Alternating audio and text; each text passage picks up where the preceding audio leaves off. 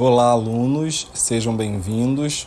Sou o professor Clemir Barbosa e vamos ouvir agora o podcast número 6 de História, referente ao segundo bimestre do módulo 3 do ensino fundamental das unidades escolares da DIESP. Falarei sobre a divisão Ocidente-Oriente, tema da nossa primeira aula nesse bimestre. Mundo ocidental, civilização ocidental ou simplesmente Ocidente é um termo que se refere a diferentes nações dependendo do contexto. O conceito da parte ocidental do mundo tem sua origem na civilização greco-romana na Europa, com o advento do cristianismo. Originalmente, o termo tinha um significado geográfico, contrastando a Europa das culturas e civilizações ligadas ao Oriente Médio, Norte da África, Oriente Próximo, Ásia Meridional, Sudeste Asiático e Extremo Oriente, que costumavam ser vistas como Oriente pelos primeiros europeus modernos. No entanto, atualmente essa definição tem pouca relevância geográfica.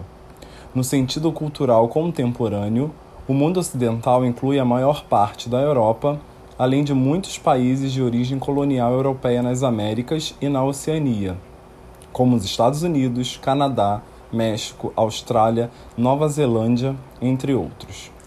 A cultura ocidental se originou na bacia do mar Mediterrâneo e seus arredores, sendo que a Grécia e Roma antigas são frequentemente citadas como seus criadores. Historiadores afirmam que a civilização ocidental nasceu no final do século V, após o colapso total do Império Romano do Ocidente, deixando um vácuo para o florescimento de novas ideias que eram impossíveis nas sociedades clássicas. Desde a Renascença, o Ocidente evoluiu além da influência dos antigos gregos, romanos e muçulmanos devido às revoluções comercial, científica e industrial, à expansão dos povos cristãos dos impérios da Europa Ocidental e, particularmente, à abrangência dos impérios europeus dos séculos XVIII e XIX. De modo geral, o consenso atual seria definir como parte do Ocidente, no mínimo, as culturas e povos da Europa, Estados Unidos, Canadá, Austrália, Nova Zelândia e uma grande parte da América Central e do Sul, como a Argentina e o Brasil. Há um debate entre estudiosos sobre se a Europa Central e o leste europeu está em uma categoria própria. Um argumento que justifica essa região europeia como parte do Ocidente é que o centro e o sudeste europeus, além dos países bálticos como a República Tcheca, Polônia, Hungria, Estônia, Lituânia, Letônia, Eslováquia, Eslovênia, Bulgária e Romênia, são agora membros da União Europeia e da OTAN, organizações majoritariamente compostas por países ocidentais. Essas nações foram tanto fortemente influenciadas quanto influenciaram o mundo ocidental e dividem valores sociológicos e culturais com esse grupo de países. A Grécia e o Chipre não estão localizados geograficamente na Europa Ocidental, mas são geralmente considerados uma parte do mundo ocidental. Isto porque a cultura ocidental tem raízes gregas e, em parte, devido a razões políticas, econômicas e religiosas. A Rússia muitas vezes não é considerada como parte do Ocidente.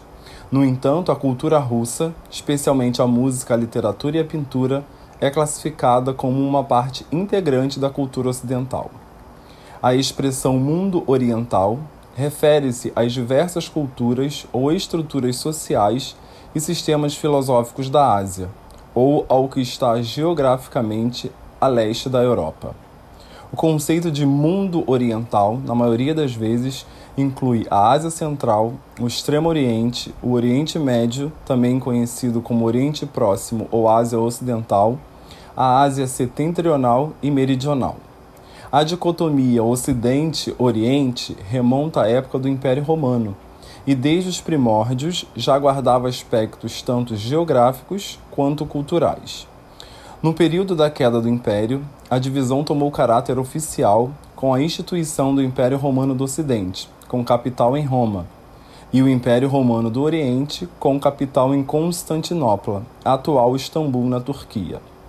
Em outras palavras, na parte desenvolvida do mundo, o Ocidente é sinônimo de desenvolvimento, democracia e cultura de base europeia. uma definição vaga que não deixa de ter certa carga de preconceito. Chegamos ao fim dessa aula. Até a próxima!